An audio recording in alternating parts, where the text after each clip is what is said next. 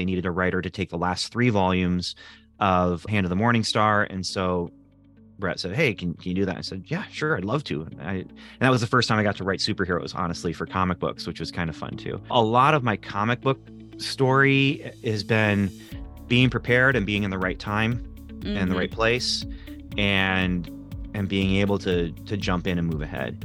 But it's I was gonna say it's a lot like you were ready, God opened the door and you walked through it. Right, exactly. Exactly. Yeah.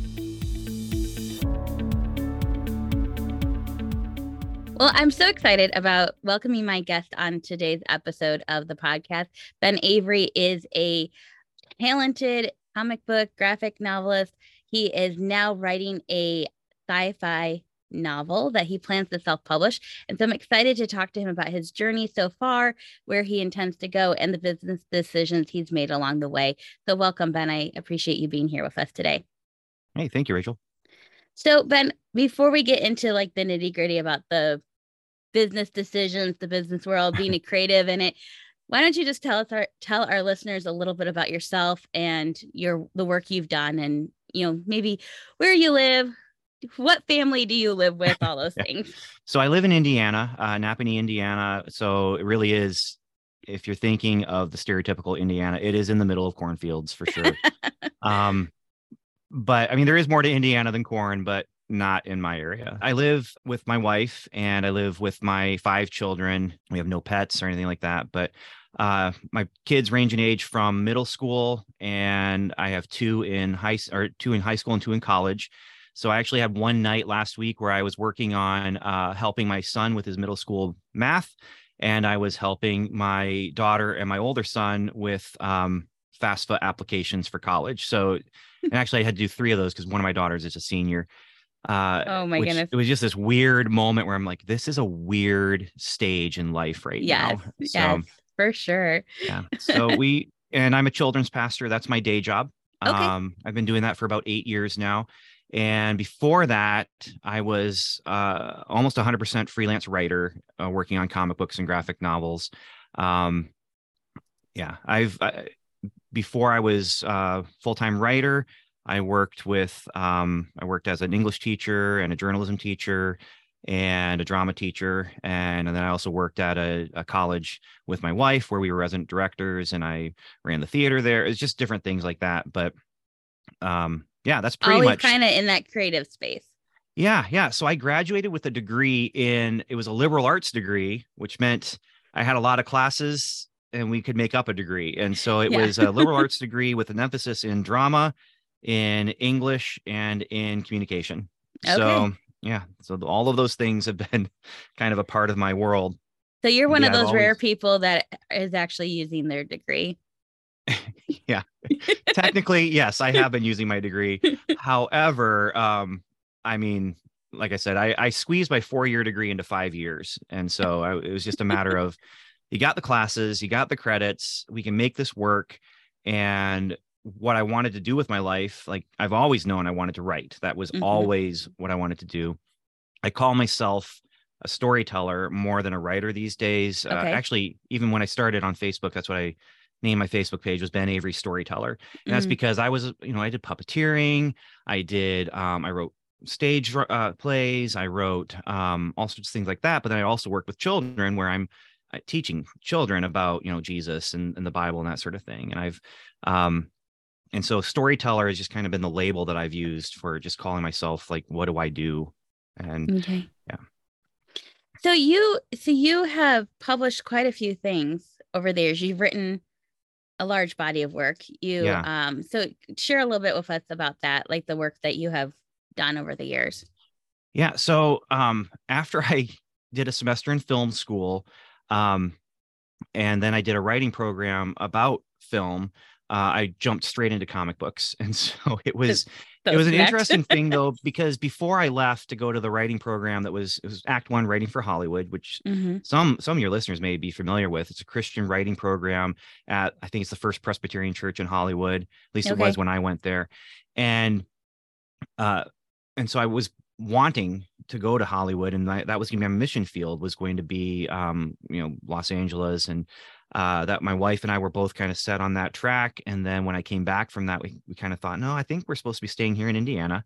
Mm. And but then right after that, an opportunity came to uh, through some of my comic book friends, an opportunity came for some writing. Uh, uh, well, I was writing the adaptation of The Hedge Knight by George R. R. Martin, mm-hmm. and so I had already done some self-publishing in the comic world before that, okay. and so that's how I kind of got to know this uh, this artist friend. And he was working on the project, wasn't too happy with the scripts that he had gotten from the writer who had been selected for the project, and so he asked if he could bring some friends in, have them write some samples, and then George chose the sample that he liked the best, and he, he chose mine. And so that was really what jump started my writing career was okay. getting in on that project, and then from there it turned into some um, some small press work in Christian comics. And from there, that turned into something uh, in Zondervan with uh, the Zondervan graphic novel series that they experimented with.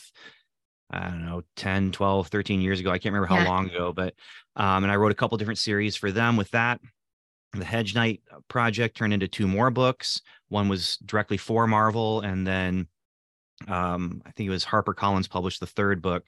Uh, and then through all of that, I got connected with Kingstone, which is a Christian comic publisher out of Florida that was just getting started with the Kingstone Bible stories. And I actually, that was a cool story too, where I went to a Christian film conference, the Gideon Film Conference. And while I was there, we were doing a mini comic convention. And okay. there's a number of people who had done work in comics, and then other people had tables for their books and stuff.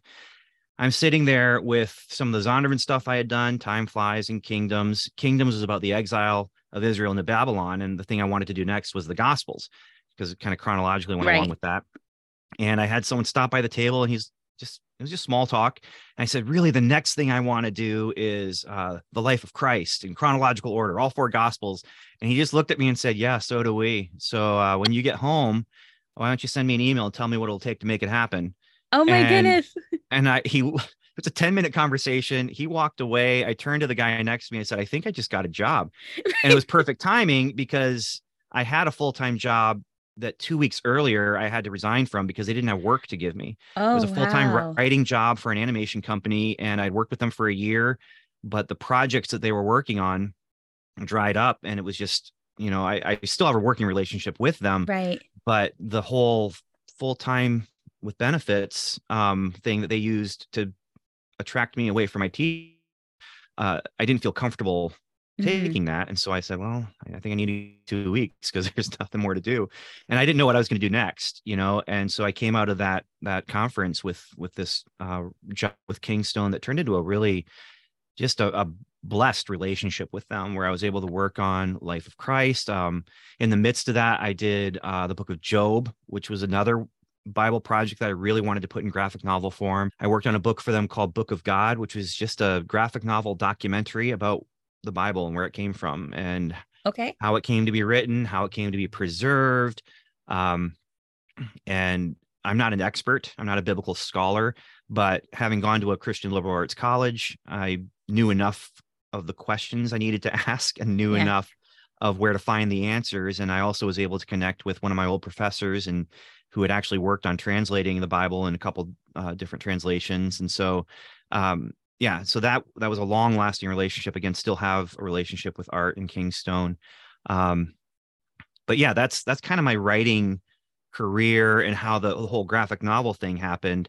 When you are saying that you worked on these graphic novels and comic books, are you were you the writer on that or did you also do do the illustration to it yeah too? yeah so you don't want me drawing a comic book. Eh, want, i wish i could easily grab it. I do have a a, pay, a 24 page book that i did once as a challenge and it was really fun and it really helped stretch my muscles but it does not look good. So, you're like i no. know my lane and i'm staying in it. Yeah yeah i i have done some fun like little things like that but it you know, and it communicates and it's artistic, you know, because it's mm-hmm. artistic expression. But no, I'm I'm primarily a scripter and okay. I script it for the artists, and then the artist will take what I've written. Uh, and I've worked with some amazing artists who have uh, there's two guys, Mike Miller and Sherwin schwartzrock actually, and Sergio Cariello. Um, who when they take my script, it looks better than I pictured in my head. It's oh, that's got to be so cool. Oh, it's it is when you open up that email. I just can't wait to open up the email when I see there's an attachment from Sherwin because I'm like, oh, now it's been years since I worked with him, but um, he worked on one of my first books that I'm convinced um, people judge a book by its cover. You know, they can't help it, and you know, if you look at that book, you'd be like, wow, this guy's a great writer. You know, because the art just carries it so Mhm. so well and he knew flow and he knew how to design the page so it did this i keep going like this because the s curve when you want your eye to travel in that s you know Yes. and um yeah. yeah so i worked with some amazing talents but um yeah like you said i know my lane Yeah. So you have done all this work in the writing space, but now you're a children's pastor. Are you still writing? I know you Yeah. you have the novel coming up, but I'm talking about like, are you still doing other projects along the way? Like, have you continued working in Yeah. like freelance work as you've been a full time pastor? so i've done some small projects for kingstone uh, once they finished the full bible they didn't have as much uh, things that they needed from from me because the bible was done so where do you go from there we're like we're right. we're gonna stick with just the old and new testament you know um but uh, i have done a few small projects for them i've also turned my attention toward audio drama and so Okay. i've um done some i guess you call it self-published but basically podcasting audio audio drama Mhm. and then also have done some um, audio drama for a company in Michigan that produces base camp adventures, and so Okay. that's uh, think think Adventures in Odyssey. Yeah. Only it takes place on a campground in a mountain. I was just about to ask you if that's what you Yeah. meant, and I was going to use Adventures in Odyssey as an no, example. totally. That's that's exactly what it is. And I'm Oh, working on fun. some scripts for them right now. It's harder now working full time, uh, Mhm. especially with the different, um, just the stage in life I was talking about. It's a very stage, and it's it's stretching me and pulling me in different directions. Um, and just fortunately, I have a just very talented and special wife who uh, you know i'm, I'm very glad to be sharing all this with her because um yeah I, I couldn't do it Yeah. her but Yeah. those having those that supportive spouse is like makes the world of difference Yeah. it really does i'm not very familiar with being a writer for comic book or graphic novels like do you did you need to have like an agent at all or was it like a direct relationship with a publisher like how did you did you just get in at the right time like before you, they started having all this yeah. need So- for like agents and stuff or like how did that work out? I've never had an agent okay. and i and honestly i've had very few like book proposals that i've put together. Okay. Um so the work i got for well starting i told told you about the hedge knight with the, the george r r. Martin project. Um and so after that uh i had a friend that we had created this armor quest book and it was done or not complete completely done but enough done that we could show it around. And we just had a connection of a guy who was like hey i'm starting a publishing company. Uh, i'd love to have that. So Okay. okay we'll we'll go with you and then with uh zondervan i did have to create a uh a pr- book proposal for time flies because that was my project but Okay. the other two books i ended up working on for zondervan were not mine and so it was just it was that same guy actually who had had started the publishing house that had that took armor quest he got a deal with zondervan and one of the ways that he got one of his books approved was I'm doing Kingdoms and Ben Avery's going to write it. And so Oh, Zondervan was like, oh, we got a working relationship with him. And um, and then on the other book that I worked on for them, it was this, again the same guy. They needed a writer to take the last three volumes of uh, Hand of the Morning Star, and so Brett said, "Hey, can can you do that?" I said, "Yeah, sure, I'd love to." And I and that was the first time I got to write superheroes, honestly, for comic books, which was kind of fun too. Yeah. Um, and so a lot of my comic book story has been being prepared and being in the right time and the Mhm. right place and and being able to to jump in and move ahead um but it's I was also gonna say it sounds a lot like you were ready, God opened the door, and you walked through it. Right exactly exactly and and so like i said a lot of my projects i haven't had to do a book proposal for because they came to me then and said so art from kingstone said we want to do this book called book of god about the history of the bible hmm what do you got for me? And so I kind of Right. pitched him a couple ideas, but the I it wasn't like I was pitching me. It was here's my The ideas. for project. Yeah. Um, he said we need Job. Take some time off from the Christ and do Job. I'm okay because I really want to do Job. And so there've been some things like that, and a lot of it has been yeah, just having that relationship and they trust you know so like art trusts me because he knows i'm a believer. He knows that um while i may not be a biblical scholar i am a teacher of the bible and i i research well you know Mhm. and then i also understand the language of comics. And so it's understanding the language of um you know biblical narrative and understanding the language of comic books and and trusting me with both. Kind of approach it and i love the fact that you approach it this way but you kind of approach it with this posture of like whatever i don't know i can find somebody who does know. Yeah. And i can ask them and i can get Yeah. their input. Yeah. So it's, it's like you have like everything's figure outable you know? That kind of right right. and and it's it, yeah and so it means digging in it means you know doing the research but it also you know means i get benefit out of it as well you know True. as i'm digging in so, learning.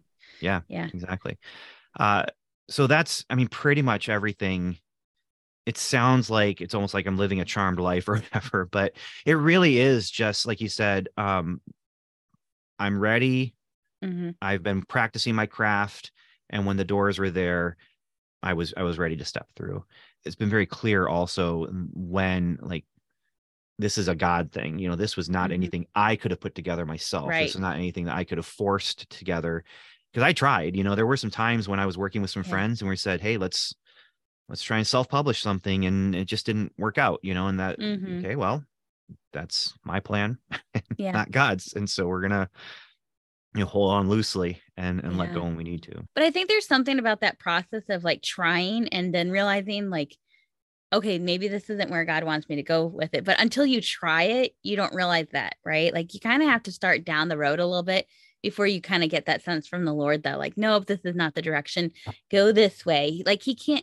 It's kind of that idea of like you can't uh turn a car unless it's going forward, right? And Yeah, so the yeah. same thing, like if we're so stuck worried about making the wrong decision or am i doing what god wants me to do right now is this where he wants me to go we can almost get so stuck in stuck in that like perfectionism cycle of like wanting to make sure i'm doing the will of god that i don't even start doing any of the work he's called me to and so i love the fact that you just kept trying and you just kept showing up and being sensitive to god's leading in those moments And the other thing that comes with that is I don't think any of that stuff was lost time Mhm. because those were all things that built those muscles then. And that, you know, I got practice. I, you know, learned to think visually going to film school and going to the Act One writing program. Um, I mean, there's a whole long story that goes along with that. But like I said, it was what I thought God was calling me to.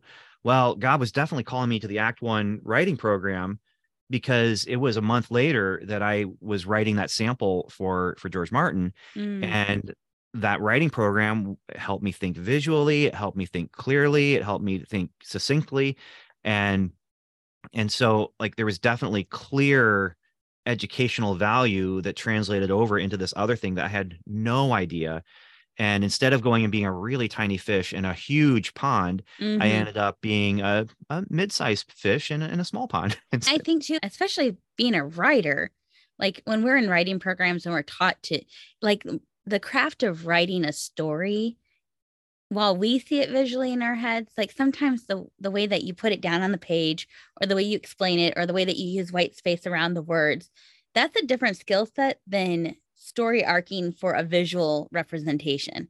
Right. And so the fact that you kind of had to move out of that writerly toolbox to the visual toolbox and the fact that that program allowed you to do that so that you were prepared for when it came time for storytelling in a visual format that's really cool like that's people don't realize sometimes like storytelling is the same across all the you know like storytelling is storytelling but you have to understand the tool you're using to convey the storytelling now you're you're currently working on a sci-fi novel and is, are you finding that it's different to go from this world of comic book and graphic novels to like a long form, oh yeah purely yeah, text sure. based medium? Yeah, because I mean, like you said, you, there's like a comic book is poetry and photography and film put together because it has to you you only have a limited amount of space for the words on the page, but then you also have to make sure you have the action that flows and all that kind of stuff. And so you have to think in eh, for comic books these steps, you know, and and where what what action point do I want to capture and do I want the artist to capture and and if I do it wrong, sometimes they'll add the panel in, you know, or they'll say, "Eh, we don't need three panels. We can just do this in one." Um, but yeah, writing a long form prose narrative is a very different, very very different thing. It's something I've. It's, it's not something I'm I'm completely new to, but the publishing side is something I'm very new Mm. to. Like I said, I've known I was was going to be a writer since I was able to put sentences together, you know. And so Mhm. in third grade, my favorite teacher was Mrs. Barry because I had her on Friday and she was our creative writing teacher. I don't remember what else she taught on Friday, but I remember that.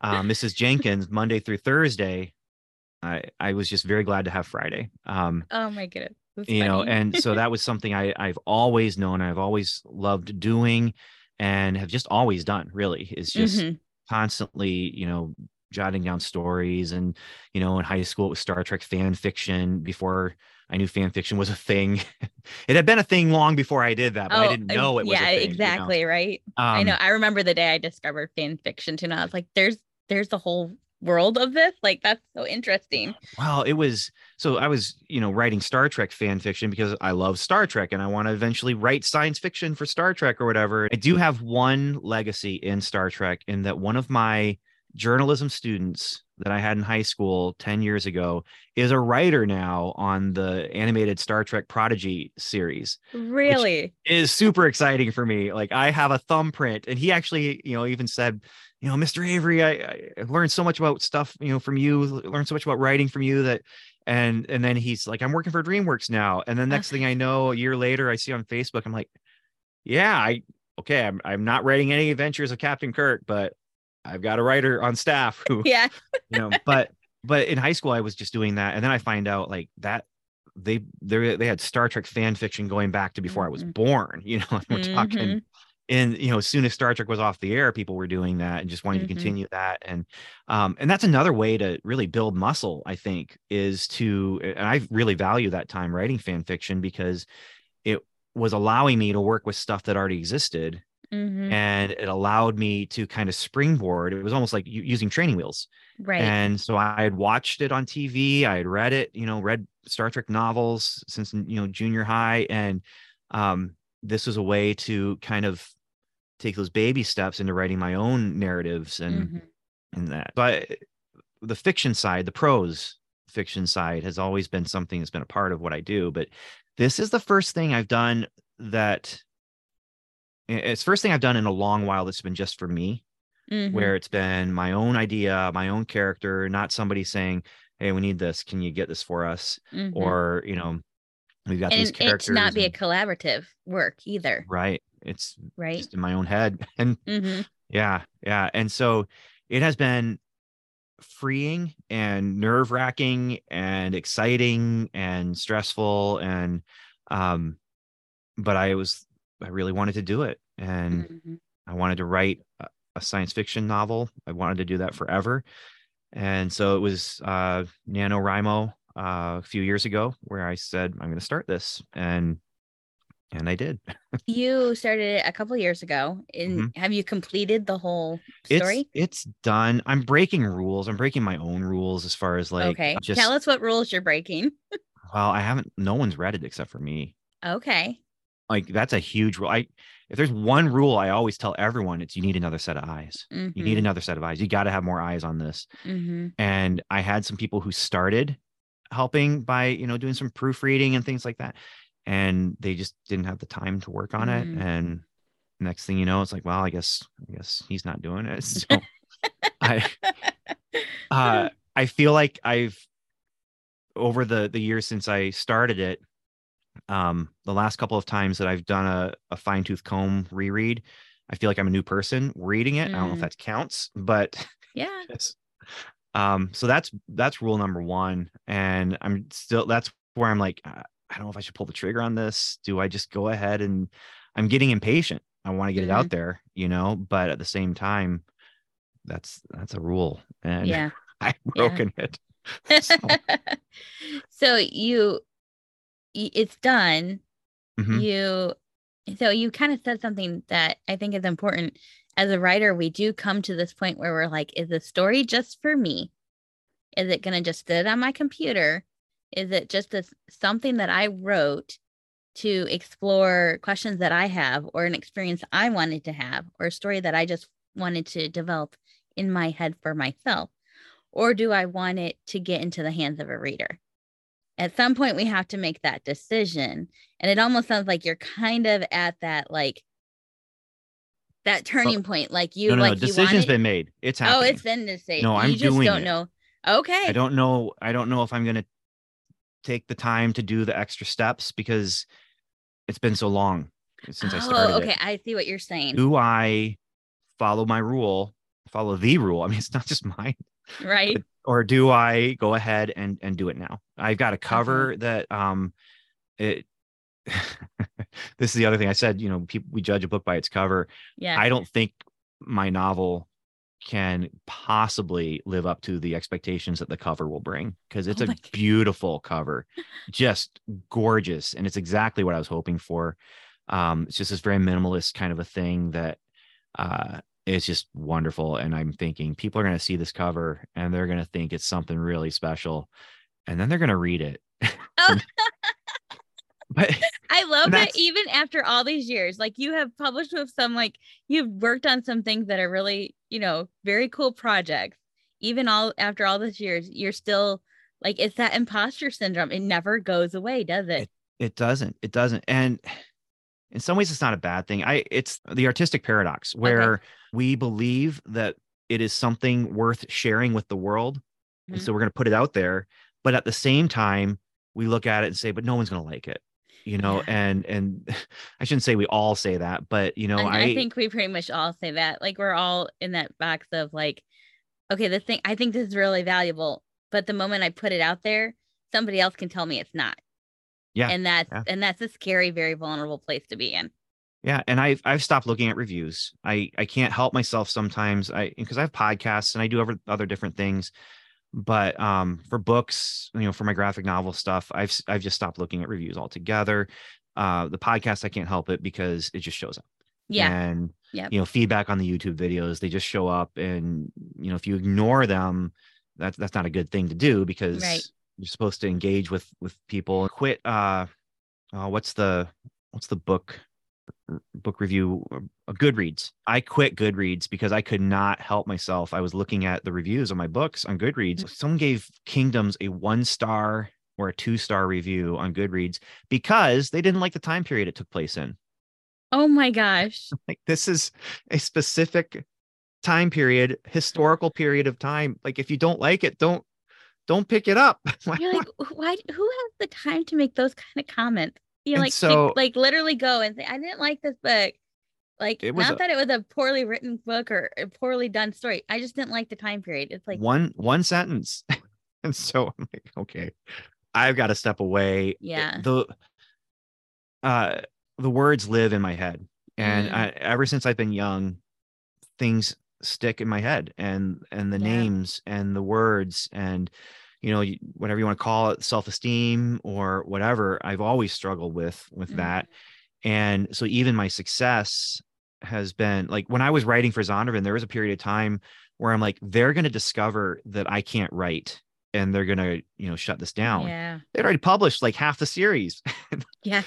and had already committed to finishing it and yes it's just why would i even say that why because that's just where my head goes where my headspace can be sometimes and it's it's a challenge for me it's a challenge for my wife um, mm-hmm. to be able to um, rise above that uh, very recently i've been just working really hard at um, the way I, the way i put it is if you want to rise up you got to keep your eyes up yes yes i um was just gonna say i think we were like, well, why do I keep doing this? Why do I keep like doubting my ability, doubting the ability that God gave me? Like, obviously, people are working with you, people are coming after you, asking you for, you know, projects. And I find myself doing the same thing. Like, I publish, I, you know, like I put stuff out there and I get validating comments and validating interactions. And I have people saying to me, like, oh, your writing was helpful in XYZ way, right? You're getting feedback, positive feedback from people. And yet you still go, why like i'm a fraud like they're gonna Yeah. figure it out like i'm just pretending.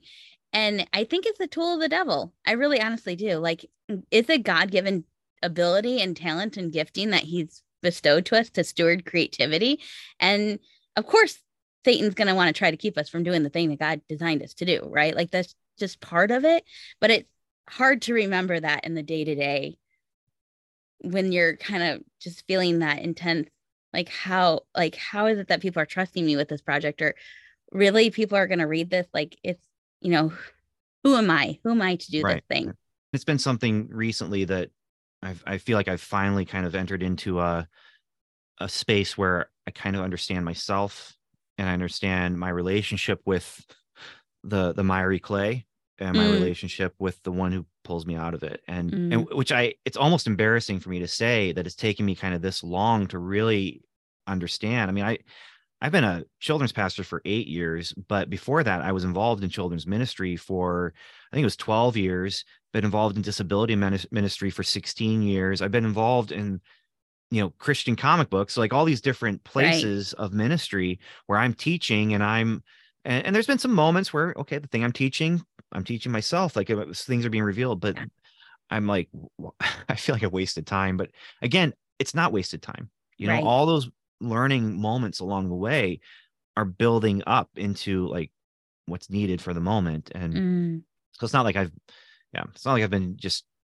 living my life in a depressed wasteland since no no, you know, no. day zero. But at the same time, I feel like I'm I'm finally kind of understanding how to deal with the, um, yeah, like the the miry clay and Yeah. and walking through and yeah. So it's and been keeping interesting. your and keeping your eyes on the one who's created you Yeah. and Yeah. who's tasked you with doing this this work that Well, he's tasked you with you know and so I, like i said those words will stick with me and the bad Mhm. reviews and and not just those but uh, you know other things people say um someone you know they phrase it as you know you're letting it live rent free in your in your head you know Yeah. and um and i haven't put this video out yet and i don't know I, I don't know if i have quite the right uh angle yet for myself but there's enough of an angle to talk about it here and that is um you have those things living rent free in your head but then you also have the person who paid the price you Mm, know and um and Yeah. that's the one you need to keep your eyes on and that's the Mhm. one you know he's knocking at the door you know and so right he wants in you know and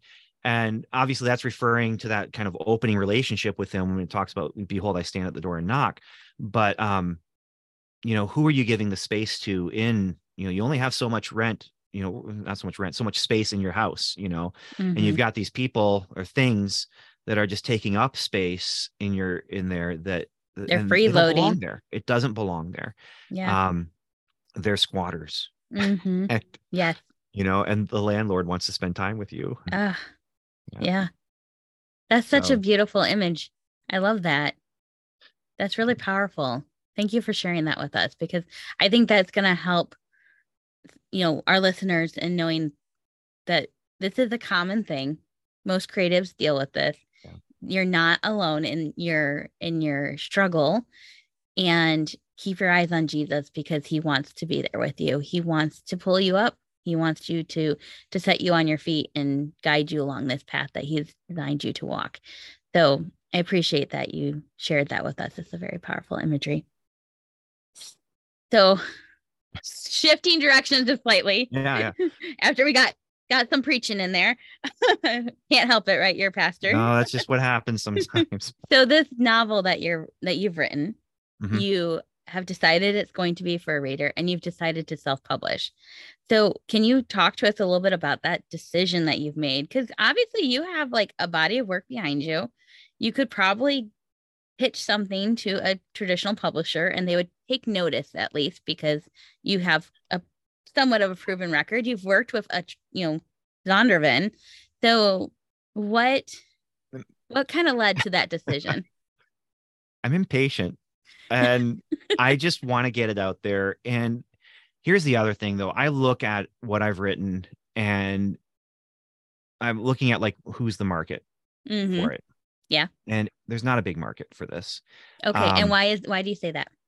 Well, I say that because as I was reading it the last time and enjoying it, like that's the thing. I wrote Yeah. the novel I wanted to write. I wrote the Mhm. novel I wanted to read.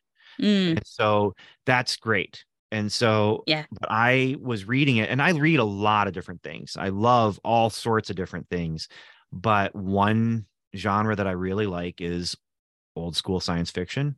And as I was reading it this last time, I realized this does not feel like The Martian. This does not feel like Mm. The Expanse. This does not feel like these more Are you talking like read- more like H.G. Wells type? Is that more of the uh, like, no, not that old school. Okay. Okay. Uh, I'm talking more like um, I'm going to throw out some names. I'm not saying I'm in their league because these are the You're giants just saying it's just in that Yeah. vein. Yes. in the okay. vein of Asimov or or early Arthur Clarke or even C.S. Lewis with his sci-fi. Mhm. Um, there's definitely you know some elements of you know the the space opera Mm. that um that those guys didn't necessarily get into that I'm talking about but um yeah so I mean it it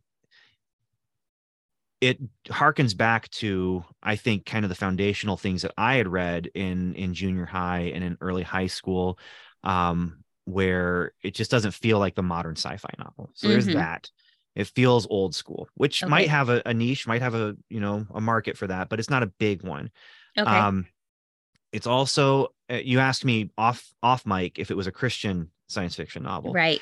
I would say yes, conditionally, because that's not the you know I. It depends on how you define is it a Christian book or not. you well, know, I was and- gonna say I had a conversation um with an a writer just the other day. He's writing fantasy, and we kind of got into the same question, like, is it a Christian fantasy novel? And his response was, "I'm a Christian, and my worldview has come out in it, there. Yes, but I'm telling the story, right? And it's my the story is not going to contradict my Christian worldview. right. And there are some characters in this book that have a, a Christian worldview behind them. Um, but not every character, you know, and Mhm. and and it's not even the primary character. So the primary Right. character is something I would I don't know what's going to happen with him if I ever do another book. I call him a pre-Christian in the Mm, sense that I am setting up a soft heart for him, but it's not in this book. You know, he he Right. just has a conversation, you know, that kind of thing. mhm. So there's yeah, I'm a Christian. I've written the book. I've not written it like some of my stuff actually does start with the message capital Mm. M this is what I'm going to say to the world um and it has the grand thesis statement and I'm going to write a story that that supports that. Um and I have started some of my work like that. This is not one that started like that. This is one that started with an idea. I actually started with two different ideas that when I sat down for NaNoWriMo and I was like, I'm bringing them together Mm, and I'm going to um, take these, this one idea that came from something that a friend of mine drew and that really struck me. Like, I want to know the story behind that. mm, Um, and then the other thing was a, a story where I was like, I want to do my Star Trek. You know, what will my Star Trek be? What will my Firefly be? yeah, Where I've got my own little cast of characters right. who live on Your own world. spaceship. yeah, and they go around and they they do their things. And I kind of pulled those two things together and stripped them both down, built them both back up, and that was uh so that's kind of where the story came from. But so that's where I at the same time we are talking about marketing and and you know it's I think a little too Christian for the Mhm. secular market, but not necessarily Christian enough. Some for the the Christian market, although the Christian sci-fi market. Uh, I don't know. Is I'm there I'm really anybody like really just publishing Christian sci-fi? Like I don't know of anybody, but maybe you do because that's more what you read. There are a couple, yes, Okay. but I don't think they could be interested in what I've got, and I'm I'm speaking for them. You know, Mm. Yeah. I'm putting words I- in their yeah, mouth.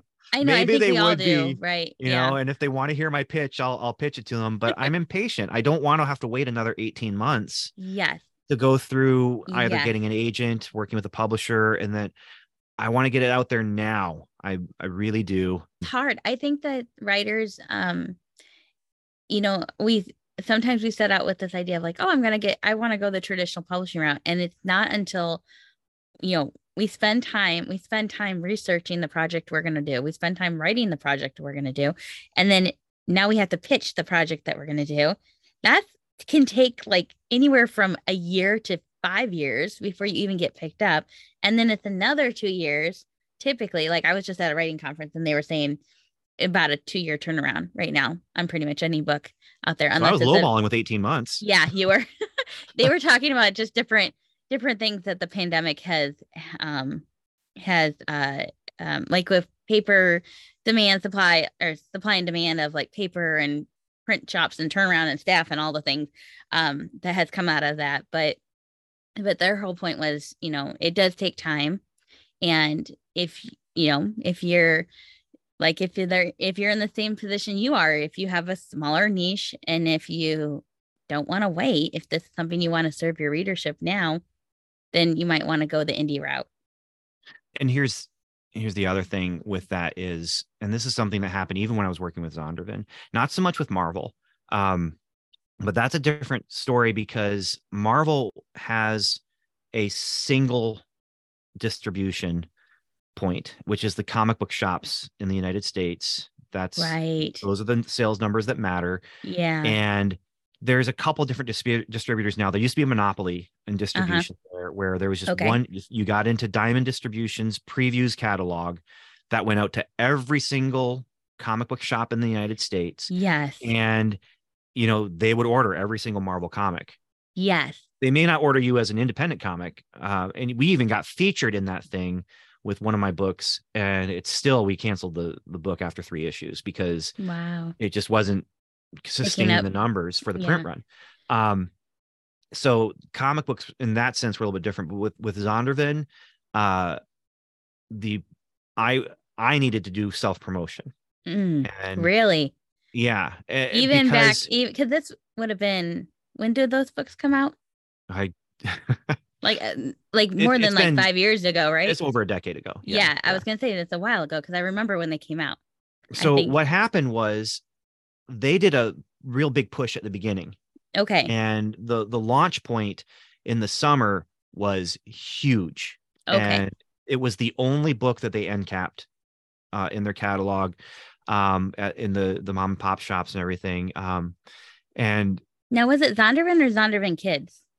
Zonderkidz, but okay. it was still, you know, at the time, and it made things awkward for my dad. He was an area rep for Zondervan, and so he's going into the stores and saying, "Hey, I've got these books. Yeah, that is my last name, and yes, it is my son, but that's not why I'm pushing these." You know? Right.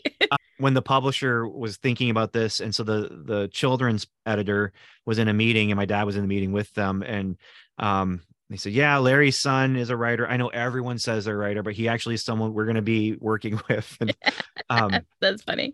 Yeah. But anyway, after that initial push, they changed children editors. And mm. so the children's editor after that uh, still honored the contract, allowed us to finish out the eight volumes um, that we did for each series, 150 page volumes. So it's still a financial risk for them, mm-hmm. but they weren't promoting it after that point and and so it became okay. this kind of thing where i'm like if i want this to sell i'm i'm self promoting yeah. and i'm not good at that i'm not um, yeah and it's so, hard it's hard it's like a whole another set skill set so and that's another thing where i i'm hearing not that i have experience but i'm hearing that even if you're being published by a publisher you're doing the legwork unless your unless your platform is larger and they can anticipate sales coming out of the legwork that they're doing, you're not going to get very much support marketing and publishing or promotions wise. Um, which is feels counterintuitive because it's like, well, if my platform's large already, then why do I need the support necessarily? You know, it's kind of like hmm. that's another piece why though I'm I'm saying I'm just going to go this route. If I'm going to be self promoting anyway, right? Let's cut out the middleman.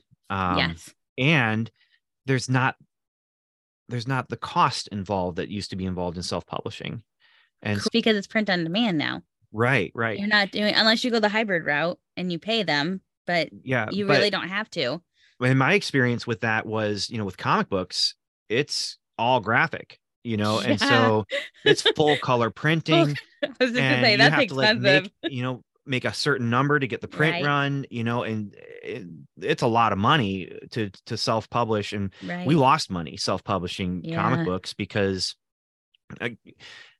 again it wasn't lost time but it was definitely lost money but putting those things out there created mm-hmm. stepping stones to get noticed and you know like all the stuff that i detailed already but um yeah and so again it's well financially i don't have to go and print a thousand copies Right. that are just going to sit in my closet mm. which I, I moved a year and a half ago or almost two years ago now and i ended up tossing eight Oh. boxes Oh, a did your comic that heart we did had your heart just like break?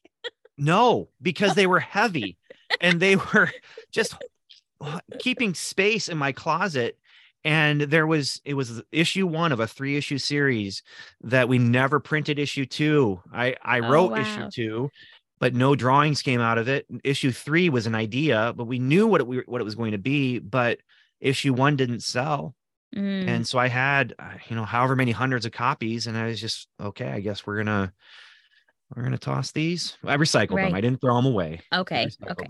Um, I feel bad. I made my dad when we were moving and we brought them to the new house, but I said, Dad, we're just gonna put these in the back of your truck. Can you just take them over to the recycling center and just drop them in there?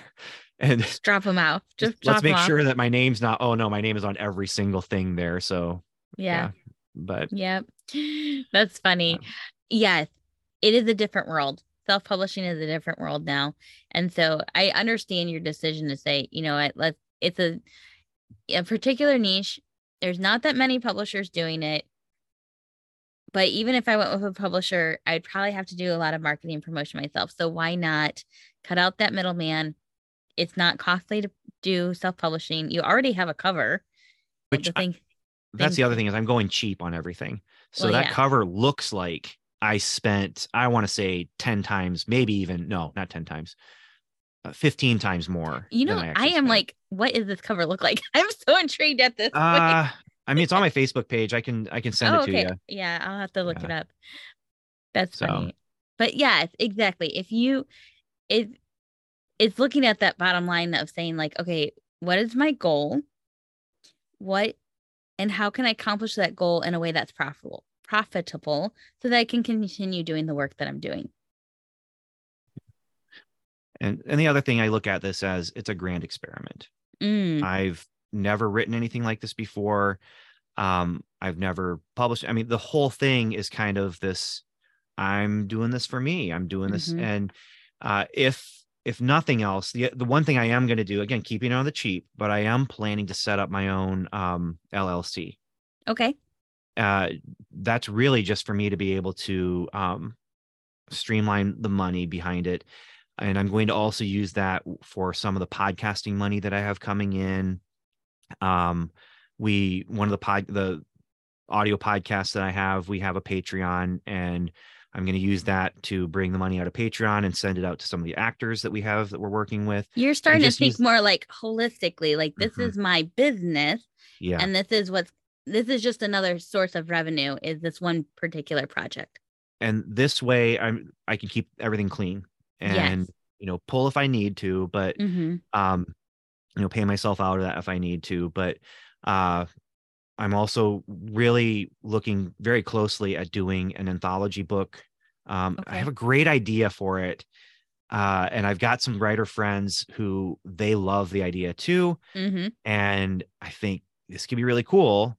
Well let's if we do this with an llc shell then that way again i can you know if if we do a kickstarter or something Mhm. to pay the writers or if we do something else i don't know how it's all going to work out but just the idea is um stepping back into what i was started with you know 15 you know 16 17 years ago with we created an llc for self-publishing comic books Mhm. and so kind of almost looking back at that and i don't have any dreams or designs uh, where this will be the big christian science Right. fiction publisher um i don't think i'm going to be able to replicate or or do what other people are already doing.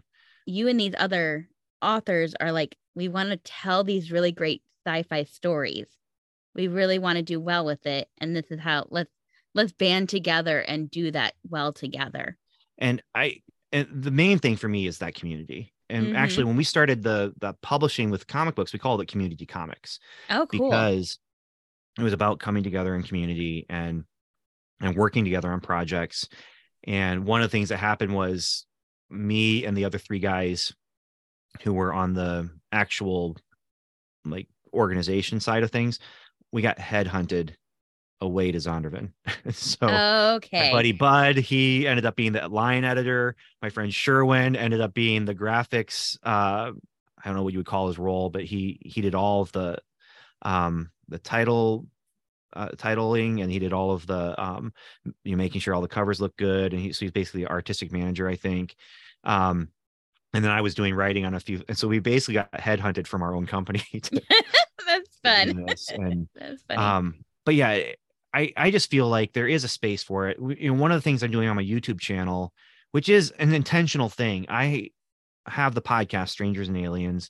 We've been around for 10 years 11 years um and it's about science fiction fantasy and christianity Mhm. and we're almost 400 episodes now wow. uh and That's so impressive. It takes a lot to stay committed to a podcast that long. it's been fun it's been work but uh but i started doing youtube as well along with Mhm. that which was a very intentional thing to do because i know that there's a lot of stuff on youtube about writing and Mhm. About writing science fiction about writing christian fiction um i found a few people who were doing reviews of christian science fiction and i'm like well i want to connect readers with christian science fiction and so i Mhm. started um doing one of the things on that youtube channel is is it worth reading and you know Oh. because people look at christian fiction and say yeah it's christian fiction yeah it's, And not worth be, reading Yeah, exactly. you know Which is so Um, sad, but yes.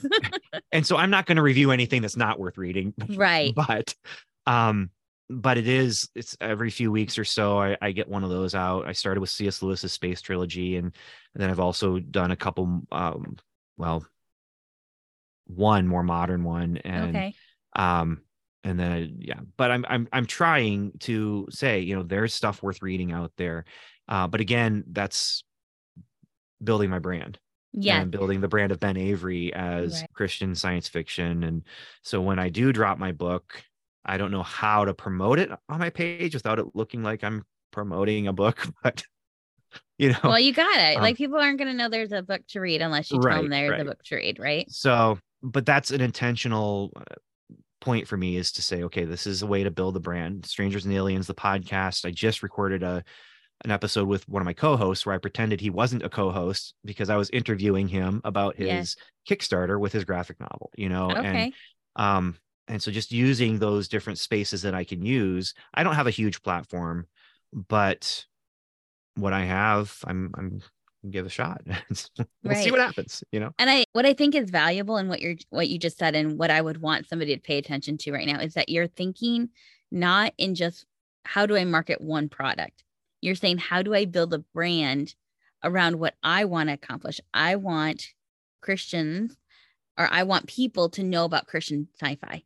You want to connect people to stories that have that Christian worldview undertone to it. And so like that's your goal, that's your message, that's how you're serving people. And so you're thinking broader than just how do I market this one book? You're saying, how do I connect people with this bigger goal? And that might be through my podcast, that might be through this podcast, that might be doing a book review, that might be publishing a book that does that. E- any way that you come at it, but your goal at the end of the day is to connect people to those stories. And so I think that's really an important distinction that not every writer realizes when they go into well how do i market how do i build a platform how do i how do i do all these things they're thinking just for the book and it's like you can't do that if you want to be in this for the long game if you want to be sustainable if you want to have an actual writing career you have to think about yourself and your brand and what your brand is trying to accomplish and then think about books and podcasts and all those things as different revenue streams different sources of income for your brand. So I think that's really wise that you are intentionally and strategically doing that. You have to think bigger than just that book because if that if that book is all you have then people are going to get tired of seeing it too like that's Mhm. and yeah i i feel like it's a brave new world Yep. and there are ways that you can get in front of people that you had never been able to do before um but you have to think long game too Right. because I, I find it so strange when I'll see someone and they just, here's my book, buy it, and then that's it. Yeah. And it's just, wait a minute, what is Right. happening with that book? You know, Right. and um, And so I'm trying to figure out what are some ways, and I don't have everything all figured out. Again, this is the grand experiment. I was going to say, but I don't think any of us really do. And the world of online marketing changes so rapidly that sometimes it feels like you just start to figure something out and then it changes and you're like, oh crap, now I got I got to figure out this thing now. Um, but I think that that's part of being an entrepreneur, right? Is trying things, figuring out what feels authentic to you and your brand, and then just keep doubling down on the things that are working and experimenting with the things that are new and pitching the things that don't work for you. Yeah. I like what you said though, staying authentic. Like I, Mhm. I think it's really important to be genuine and authentic. And uh, Yeah. again, uh, actually, when I was talking with my friend uh, yesterday, the, Evan, my my co-host, and it was we kind of hammered in on you know when you're working on a project, you need to it needs to be something that you're you are genuinely passionate about, Yep. and you know that you you actually care about, you know, and Yeah. there needs to be passion, there needs to be talent, and there needs to be intentionality, and there needs to be um, genuineness, and right. yeah. Right. just so you've gotta you gotta care you gotta care. You gotta care. You gotta care.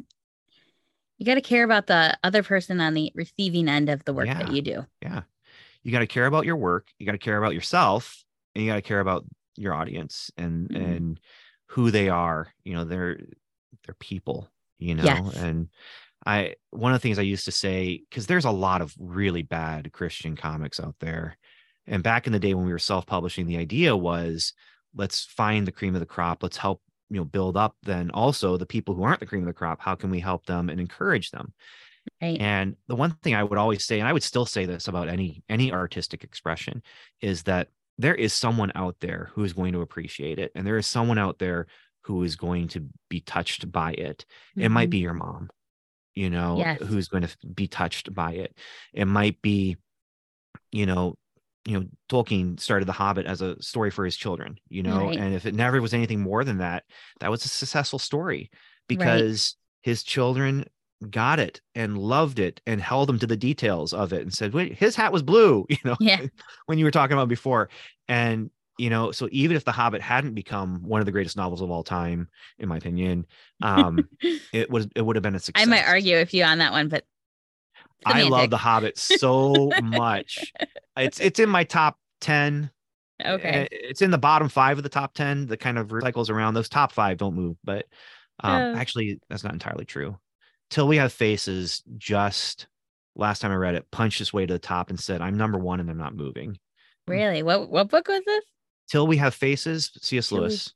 Till we have faith. I have not read that one by him. Oh, you have to read that book. If nothing I'm gonna- else, because it's C.S. Lewis that you Right. haven't read before, you know? Yeah. um, but it is beautiful. And the last I've read it, I call it a decade book. It's a book to read every decade. And okay. I read it twice in the last decade. Once is because I read it for this decade, and then I read it for our podcast. And the w- time when I read it for our podcast, I I found myself, and this has only happened to me once. This is the only time where I actually found tears Oh, as I was reading wow. because it just it just touched me so much. It was just so Mhm. beautiful. And you know, when I read it in high school, I liked it because hey, Right. C.S. Lewis, and it's fantasy and Right. it's not for kids, Oh, right. right? You know, um, I feel even that back way. then, Yeah, I feel that way about some books. Like, I, you know, I read The Great Gatsby in um, high school and absolutely hated it. hated it with passion. I like this is the stupidest book ever. How did this guy become like considered like so great? Blah blah blah. And then I reread it as an adult, and I was like, oh, okay, this is a commentary on humanity and its state and its state of being. I'm like, okay, it's a little bit deeper than I took than I got as a high schooler. And I think sometimes, you know, we we make high schoolers read these classics and then they don't go back and revisit them. And I just think that's a loss for them, right? it is Because you're like, there's just so much richness that comes out of storytelling that when you reread something at a different stage in life, you're like, oh my gosh, that's hitting a little bit different. I mean, that happens when I listen to books with my kids, listening to this, you know, listening to the Chronicles of Narnia for the second time as an adult. Totally different experience than when I read them Yep. as a kid, you know? Yep. So I I get what you you're saying and to find books where you feel like you want to revisit them each decade that that's priceless when you find that kind of a book Yeah. And till we have faces eh, yeah i, I could go to- on forever about it Well, as on that note, we're I I think that's a perfect time for us to kind of wrap things up. And on that note, I want to ask you what kind of advice you have for either somebody who wants to, I guess maybe two questions. For the person who wants to get into like comic books, graphic novels, like a writer who wants to get into that world, what advice do you have for them?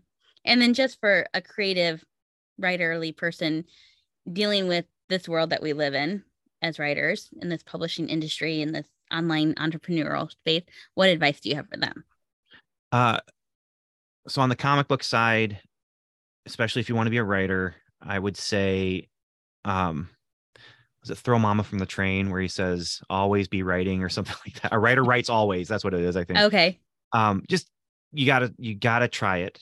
Uh, one thing that's going to help you is write a script and then try drawing your script, even if you can't draw.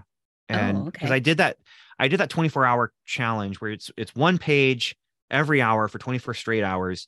And that was another thing that just kind of shifted my mindset when I realized and I was trying to pace things out myself Mm, and and do things with with that. I was uh it, just really went a long way in helping me communicate with my artist. Now the other Mm. thing you have to remember is every artist needs a different kind of script. And so you are when you're writing a script, it is a letter to that artist. It is specific to that okay. artist. Uh you could write a generic script that any artist could pick up and it would probably still work out okay. But eventually you're if you have a relationship with that artist you're going to start learning how to write to them write for them and and that creates some of the best work. Now the absolute best work is going to be the person who can draw and write because what's up here is immediately what's on on the page. Right. But when you have a good uh, symbiotic relationship with an artist it it's it's a wonderful thing and like i said i've had Yeah. some great great artists that i've worked with i just got this thought in my head i'm like what if we writers who are writing like novels and or short doesn't matter text based writing what if we thought of it as a letter to our reader the Hmm. way that you're describing it as a letter to the artist like here i'm going to explain it well enough that you can visualize it and put it down on paper what if we approach it the same way for our reader i'm going to do a find it like i'm going to do such a great job explaining this to you in a way that you can experience it. Like what if we approach it that way? I think we would do a much better job if we kept our reader in the forefront of our mind of like how do i explain this well for them so they can truly experience what it is that i'm experiencing in my head?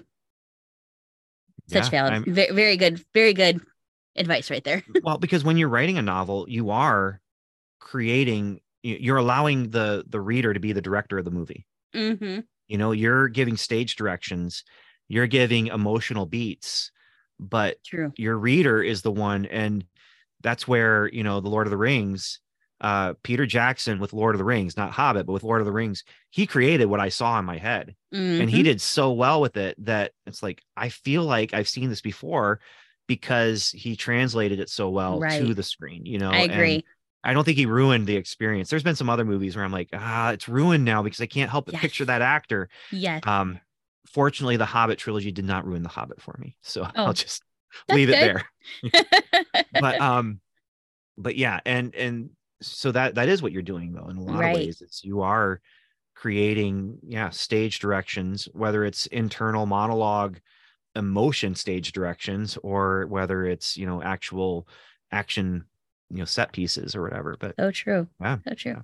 so what advice would you give to the creative the writer that's the where person who's Yeah. doing this work that God has called them to. again i would say you know a writer writes always or whatever you know? Yeah. um but at the same time you, you gotta again build those muscles get better at it you always can learn more that's something i would always say is you you can always get better you're Mm. never going to hit a point where you can say i'm the perfect writer no Right. one can hit that point because it's there's not a golden standard there's always Right. growth available um i would say always get another set of eyes on your book um, And we're gonna end this, and you're gonna be like, okay, who's gonna have the second set of eyes on my book? Aren't you? yeah am i gonna have to wait another two months now and sit Uh, on this book, but maybe it's maybe it's for the best if I do that. right? Yeah, But it might be. But you know, two months is like, I I say give yourself a deadline and then work back from it. So set your deadline for when you want the book to release and then work back from it. You just got to find that person, you know? Yeah. You Well, I think person. if you Or set the persons. deadline, if you set the deadline, you'll find the person. That's my theory. We'll we'll see. Maybe I'll come back on and, and talk about all the mistakes that I made and if they worked or not with There we go. All the rules you broke and whether or not they paid off. like I said, I'm just so impatient. And that's honestly, though, that's everyone who I've talked to, I'm saying, you have to do this, get another set of eyes. Whenever I say that, a lot of times they're impatient and Mm, that's why they don't do it. But then I'm reading their book and I'm like, there's so many typos in this book. yes. And, or they're, you know, I don't understand what this means. Or, Mhm.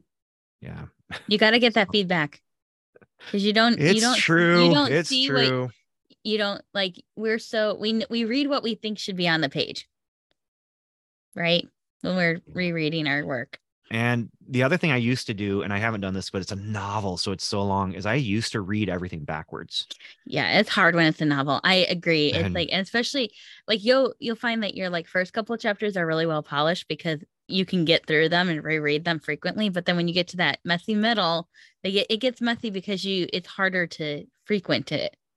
With with comic scripts, it was very easy for me, and I I, I mean that literally, not read it backwards, but read every sentence in reverse order. Mm, So you're taking every sentence out of context, yes. and it doesn't make sense, you know. And Mm. since I already know the context from having written it before, it is the kind of thing where okay, does this sentence work? Is it is it structured well, and does it fit the tone of what I'm setting for the and then right. by going backwards though it takes it out like I said out of context enough that you're approaching it as a new thing and right. So but with a novel I can't I can't imagine doing that with you know however That's many that'd be rough. thousands of sentences and so yeah yeah. But the other thing I would say as an encouragement especially even on the business side would be um like I was saying before and that's that you know this artistic expression this creative drive god's given it to us. And whether he's given it to us to put it out into the void or whether he's given it to us to express something that helps us to you know just work through something i mean you know like a dream you know when a Right. lot, they say dreams are you working through things in your sleep that y- you know whether it's different fears or, or whatever it might be Right. um you know and sometimes writing is is you know therapeutic or whatever or whether it is like something where you're like i got to share this with the world i got a story to tell uh i would say you do have a story to tell. Mm, you do have a creation to make you know and and that's an element of being made in the image of god is we serve a creative god. This is from the beginning of our podcast like from our first episode we talked about we serve a creative god and one of the ways that we are like him that's not a moral thing you know we're like following in jesus's footsteps you know Right. um this is not a moral imperative that everyone must do but i think it is something that everyone does do we do Yes. create and we do Yes. build whether it's with lego or whether it's you know just telling jokes with our friends or whatever we do create and story is so important mm, and so if you are there and you are listening and you say, I've got a story to tell, yeah, you do. And you have a story to share and you have a value to the world. And so whether you are self-publishing on the smallest possible scale or whether you are publishing on the largest scale, there is someone out there who needs to hear what you have to say. And Amen. Amen. Even if if it's a book that gets all one star reviews because nobody likes the time period that you are writing about um there's somebody out there and it may be mom it may be your spouse it may be your kid it may be just some weird rando on the internet who happens across this thing um yeah so if nothing else i hope that you're encouraged i would say be encouraged not i hope you're encouraged be encouraged i'm telling you this is the imperative be Yes. encouraged god loves you god's given you a story god's given you creative uh a creative uh drive and use it use, Use it. it. and so i don't know if that's business or if that's I think it has to be both, self-help. right? Like we have to we have to hold we have to hold to that truth because at the end of the day we do the work we do. We try to be wise wise stewards of this creativity that he's given us and make good business decisions. But at the end of the day he's the one that brings about the results and the outcome of it. And so we have to hold hold true to that truth that he's given us a story and it's our we're just called to be obedient in telling it right we're just called to be obedient and we have to kind of hold true to that truth God loves you and he's given us this gift of creativity. Mm. So have fun with it. And I'm saying all these things. These are all things I struggle with too, you know? Yeah. And so it's not, it's not that I've got it all figured out. Maybe I do have it all figured out and I just can't act on it. But Mm. either way, you know. Either way, it's important to remember.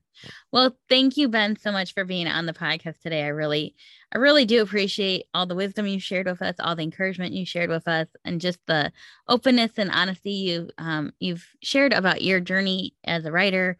And um, I just, I really do value the fact that you willingly came on and, and shared those things with us so that we can be encouraged in the work that we do. Yeah, no, it's fun. I love talking about this stuff. I like I said, I could go for hours, but I don't have that time. well, I do appreciate. Maybe you'll have to come back on later on and tell us all the things that you did wrong and and Yeah, and how yeah. that how it went for you in publishing your first novel. and for you, the listener, today, thank you for being here with us. Join us next week as we continue to talk about the business of Christian fiction. Bye.